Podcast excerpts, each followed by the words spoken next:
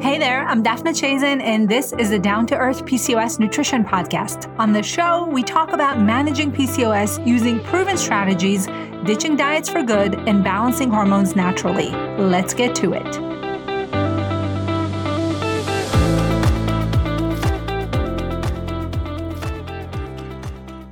Exactly is happening in your body when you have PCOS? That's the question we're answering today. So if you've ever wondered about your hormones, if you ever asked yourself, what exactly does it mean to have PCOS? We're to go on a journey and we're to go deep today into the inner workings of PCOS. Now, I want you to think about your body like a complex machine, which is really what it is. And that machine has gears. Those are your hormones. They help keep everything running smoothly. Your metabolism, your fertility, your energy energy levels, your mood, your sleep. And what happens in PCOS is that those gears, those hormones are out of sync and they can impact a lot of bodily symptoms and processes in a negative way. So today we're going to understand exactly what's happening, what hormones are involved. We're going to look at the inner workings of PCOS and how it impacts your physical and mental health.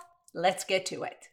So, my goal today with this episode is that you're going to walk away understanding PCOS a lot better. Maybe you have a few light bulb moments, understanding why certain symptoms happen for you specifically. And again, this is going to make you a more educated, empowered, and informed patient with PCOS. And it's really, really helpful because then you can manage the condition with the specific treatments that are gonna work for you, your hormones. Everyone is different with PCOS. It is a syndrome that has a lot of different manifestations. And so what's important is that you find relief quickly. And that can only be done when you address the root causes of PCOS and what's driving it to begin with. Now, by the way, I have a really quick quiz that's going to help you do that. It's 100% free. It's called What's Driving My PCOS right now. So it's going to help you understand what specific hormones you need to work on. And it's then going to give you some tips to get started. So you can go to dafnachazin.com slash quiz and I'll also put the link below. Now, before we dive into hormones and all things under the surface, I want to talk about what PCOS really is. So PCOS stands for polycystic ovary syndrome. And even though it can feel very isolating to get the diagnosis of PCOS, it's affecting 5 to 10% of women across the world. So there are millions of women out there who are struggling with PCOS. And so you're definitely not alone. Now, even though PCOS is known as the leading cause of infertility, it's affecting so much more than your reproductive health. It can impact every system of the body, metabolic health, heart disease risk, your sleep, your energy, your mood, mental health. And so today we're going to dive into all of that, but I want you to think about PCOS as a full body condition. It really does impact every single organ system that you can think of. And so women with PCOS struggle with a variety of symptoms, things like weight gain, fatigue, cravings, hair growth, hair loss, missing periods, acne, anxiety, depression, as well as mood swings and chronic fatigue. And so again, this condition can be all consuming. And this is why it's so important to manage it with a targeted approach. And again, knowing what's driving your symptoms, understanding the inner workings of your hormones in your body is going to help you do that. Now, in order to be diagnosed with PCOS, you need to have two of the following three things. This is called the Rotterdam criteria. You need to have missing periods or cycles that are longer than 35 days.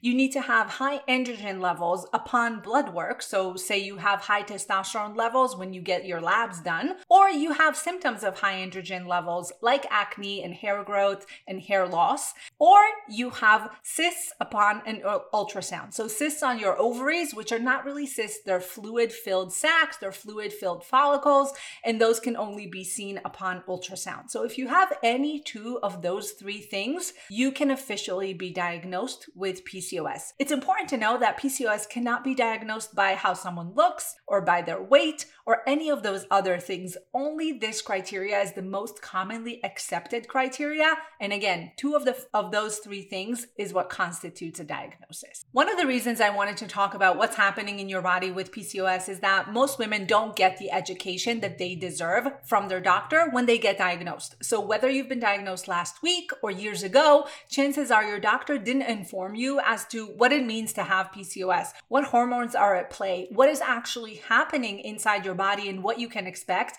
in terms of symptoms. And I think this is so important, and this is the reason we're breaking it down today. As we talk about PCOS today, we're going to cover three main areas. The first one is reproductive health, the second one is metabolic health, and the third one is mental health. These are all super important aspects of PCOS. These are probably the most common areas of struggle for most women. And we're going to go deep on each and every one of them so you can understand your body and your condition a lot better. My hope is that you leave today feeling more educated and empowered to manage your condition. All right, let's get started with fertility. One of the main disturbances in PCOS happens in the ovary. Our ovaries make sex hormones, including testosterone and estrogen. In PCOS, there is a process that is disrupted. That process is supposed to convert testosterone into estrogen. It's called aromatization. Now, you don't have to remember this. We're going to get a little bit technical today, but it's important that you understand what's happening. You don't have to remember any of these terms. Just stay with me as I walk you through it. When the process of aromatization doesn't happen properly, what ends up happening is that your ovaries make testosterone. That testosterone is not converted to estrogen as it should, and you end up with higher than normal testosterone testosterone levels and lower than normal estrogen levels. Because of those lower estrogen levels, a hormone is released from the brain called luteinizing hormone. The job of LH is to increase estrogen levels. And the way that it does this is by signaling the ovaries to release more testosterone so that it can be converted to estrogen. But remember, that conversion process is not happening. And so this is just adding insult to injury because now we have not only the ovary producing testosterone that's not being converted to estrogen, now the brain is also releasing luteinizing hormone, which causes the ovaries to make even more testosterone. And as you can imagine, that can lead to symptoms like missing periods, of course, as well as acne and hair growth and hair loss. But in terms of reproductive health, which is your fertility, we are mostly concerned about missing ovulation, missing periods, right? So when you do not ovulate, your body cannot make progesterone and you end up with lower levels of estrogen, lower levels of progesterone, high levels of testosterone, and missing or irregular periods due to irregular ovulation. Another hormone that plays a role here is insulin. As you may know, 70 to 90% of women with PCOS have some degree of insulin resistance. Now, insulin is best known for regulating blood sugar levels and for helping you break down and process and metabolize carbohydrates. But what many people don't realize is that when insulin accumulates in the blood, as in the case of insulin resistance with PCOS, it can also start acting on the ovaries. The ovaries are are one of the organs that have insulin receptors, meaning they can accept insulin, meaning insulin can impact them. And the way that a lot of insulin can impact your ovaries is by making them release even more testosterone. We also know that insulin resistance impacts a protein that's called sex hormone binding globulin. Again, you don't have to remember this, but this protein can bind to testosterone and deactivate it. And so when insulin resistance is high, it lowers the amount of that protein in your bloodstream. And that means that more testosterone is free to act and do whatever it wants, usually those are things that we don't want, right? Those are the undesirable symptoms of PCOS, and they can be exacerbated when insulin resistance is high. In addition to the role that the ovaries play in releasing testosterone as a result of all the things we just talked about, we also have androgens, which are male hormones that are released from the adrenal glands that sit on your kidneys. The adrenal glands are mostly responsive to stress. So when someone experiences a lot of stress, they can release something called DHEA, which is a type of androgen, a type of male hormone that is released when the adrenal glands are overactive. And so when you have high DHEA levels, usually that indicates a level of stress and maybe a little bit of inflammation, which is common with PCOS. And that can certainly lead to a worsening of PCOS symptoms like lack of ovulation, irregular periods, acne, hirsutism, which is hair growth on your chin, facial hair, chest, back, different areas of the body where hair wouldn't normally grow, as well as hair loss, which is male pattern alopecia. Both the adrenal glands and the ovaries contribute to the release of androgens in PCOS, and this can certainly impact fertility and your chances of getting pregnant. But I do want you to know that many of my clients get pregnant with PCOS. There is a way to manage the androgens, lower their levels, lower and reverse insulin resistance and inflammation, and have regular ovulation confirmed every month with regular healthy periods. Okay, so it's certainly possible. Never lose hope. The goal of today is that you understand this and start acting in a way that targets those specific hormones. We mentioned insulin resistance, which is a perfect segue into metabolic health with PCOS. So, when we think about PCOS, we usually think about the fertility side, but metabolic health is a big part of managing PCOS and some of the struggles that women with PCOS can experience. And when I say metabolic health, I'm referring to things related to chronic disease risk, like heart disease and diabetes,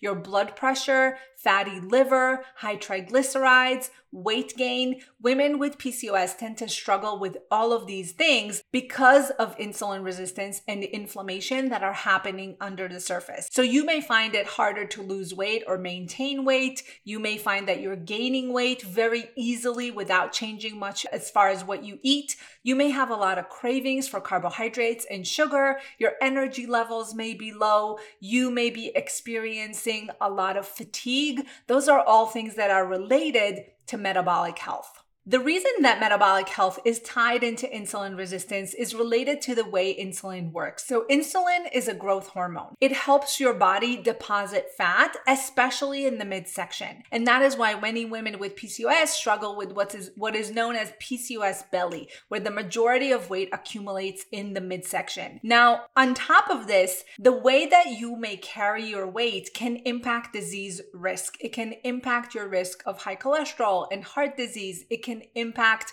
your blood sugar levels and your risk of diabetes. It can impact your liver. And so there are many things that are related to the action of insulin in preventing your body from losing weight properly, depositing more fat in the midsection, and increasing markers of inflammation. Insulin resistance that's not treated over time can really get worse and increase the risk, which is higher to begin with with PCOS, for prediabetes and diabetes, as well as cardiovascular disease and the metabolic syndrome, which is a collection of symptoms that can increase your risk of chronic diseases, including hypertension, fatty liver disease, as well as high triglycerides and low good cholesterol, low HDL. So, again, this combination of different signs and symptoms that are related to metabolic health with PCOS can increase risk of disease, can of course reduce your quality of life. And it's something that is so manageable and reversible. So there's no need to get discouraged. I just want you to be aware and understand where these symptoms are coming from, again, so that you can act upon it and do something that will be effective and not feel too hard to sustain. And so these are all things that respond really well to lifestyle changes, to nutrition changes, to movement and simple tweaks can make a big difference and again, reduce your risk of disease, improve your quality of life, and reduce the burden of PCOS on your day to day life. Now, we said earlier that insulin resistance that's not treated over time can increase PCOS belly. It can increase the accumulation of fat in the midsection. And we used to think that that weight, those fat cells, are just sitting there doing nothing. But now we know that that is not true. Fat that's accumulating in the midsection specifically can increase risk of inflammation because your fat tissue is very active and it releases something called cytokines, which are markers of inflammation. Those are kind of like chemicals in your body that increase inflammation and can lead to a lot of unpleasant symptoms. Now, the other thing that can cause inflammation is high androgen levels. So, remember, we talked about fertility and we talked about how both the ovaries and the adrenal glands can release testosterone that's accumulating over time, causing all of those unpleasant symptoms. Well, when high androgen levels continue to accumulate and they don't come down, they can cause inflammation. And so, inflammation was present in PCOS in a study of 10,000 women, regardless of weight. So, it's not just just about weight. Inflammation, chronic low grade inflammation can happen and is happening in most women with PCOS, regardless of their body shape and size. It could be related to androgens, it could be related to insulin resistance, maybe a combination of both. But this is important to know because inflammation can be there under the surface. And many times women go years without understanding what's going on in their body, what's driving their symptoms, because it's inflammation. It goes unnoticed, it's subclinical, meaning it doesn't show up on your lab work. The numbers are looking good, your doctor says everything is normal, but you're feeling exhausted. You have acne, digestive issues, sleep issues missing periods, weight gain, and that can all be related to inflammation. So it's important to know about it and understand how it works. Now, how does inflammation work? So, there are two types of inflammation, and we're going to be really brief here because you need to know the bottom line, not the nitty gritty of this whole thing. But there is acute inflammation, which means your body is trying to heal quickly. So, let's say you fall down and you scrape your knee. This is where your body is going to kick into acute inflammation mode. It's going to repair the area very quickly. So it's going to clot your blood so you don't bleed out. It's going to start forming a scab, right, to cover up or to close up the wound. It's going to cause swelling and redness. And all of those things are part of your body's acute inflammation response. It's going to promote healing. Now, with chronic inflammation, it's a little bit of a different story. Even though there's no injury or immediate threat to the body, the immune system is constantly activated and it's trying to heal. So think about your body like a machine, remember? And that machine is constantly overworking in the background. This is what happens when you have inflammation. The machine is constantly working to try to repair and heal your body, and it can get exhausted over time because, again, this overactivation of your immune system can lead to fatigue. It can lead to other things not happening properly. If all the attention of your body is going to that chronic inflammation and repair mode, that means that maybe you're not ovulating because your body perceives your environment as a stressful environment, right? if your body is constantly working and the immune system is active, your body can perceive that as stress and it can release hormones like cortisol. And that may mean that your body is not feeling safe enough to ovulate. And so you can see lack of ovulation and missing periods. You can see things like fatigue, acne, feeling wired and tired, right? You're constantly trying to go to sleep at night, but you're not able to, and you're very sleepy and can fall asleep any minute during the day. This is really common with PCOS. It's called tired and wired or wired and tired. And that means that your day and night are flipped and you're really feeling tired when you're supposed to be awake and awake when you're supposed to be tired at night. This is all related to inflammation. Now, of course, everything that we're talking about today is complex, is very nuanced. There's a lot of layers to it. So we can't possibly cover every single process and thing that happens. I'm giving you the broad level overview. We did go deep on a few important things, but please keep in mind that we're simplifying things so that you can understand and we can, you know, spend a decent amount of time talking about this. But there's a lot more nuance and complexity to all of the things related to hormones. Now, speaking of stress, let's talk about mental health, which is by far the most important aspect of your health, if you ask me. We know that women with PCOS are three to four times more likely to experience anxiety, depression, mood swings, and even substance abuse. The exact connection between PCOS and mental health is not yet clear, but we do know that based on studies and interviews and surveys that were done in a scientific way, that women report that their self-esteem and confidence and body image are impacting their mental health and that's all related to the symptoms of PCOS, facial hair, acne, weight gain, hair loss. There are a lot of different negative symptoms that can really impact how you feel and look with PCOS. And some of the assumptions behind the connection with mental health is that those things impact the rates of anxiety and depression in women with the condition. There's also research that shows there's a connection between insulin resistance and depression, and that's related to blood sugar fluctuations. When blood sugar fluctuates throughout the day, it can lead to mood swings, anxiety, stress, and those are all things that are closely linked to depression and other mental health conditions. So, there are a few avenues by which we can see a connection between PCOS and mental health. Needless to say, it is important to prioritize your mental health above all other things. This is my personal and professional belief because I know that when I don't feel good mentally and emotionally, emotionally, I cannot take care of my physical body. And so, a combination of lifestyle changes, healthy habits, and therapy, if needed, are paramount in order for you to get to a place where you're feeling stable from a mental health perspective. All right, so we covered a lot of ground today. We talked about what's happening in your body when you have PCOS, including fertility, inflammation, insulin resistance, mental health. We talked about hormones. We talked about some of the areas that you need to prioritize in order to see results and relief from PCOS symptoms. And the good news is that everything we talked about today is very manageable and mostly reversible with the right lifestyle habits, healthy nutrition, movement, sleep, all of the things that you have control over. And I want to encourage you to go and take my quiz so that I can give you your first few tips to get started. And again, that quiz is all about what's driving your PCOS symptoms right now. You can go to the link below or go to dafnachazin.com slash quiz. It's free. It takes two minutes to complete and you're going to get your results as well as the next steps to take. Don't forget to subscribe if you've loved today's episode, and I cannot wait to see you here again soon.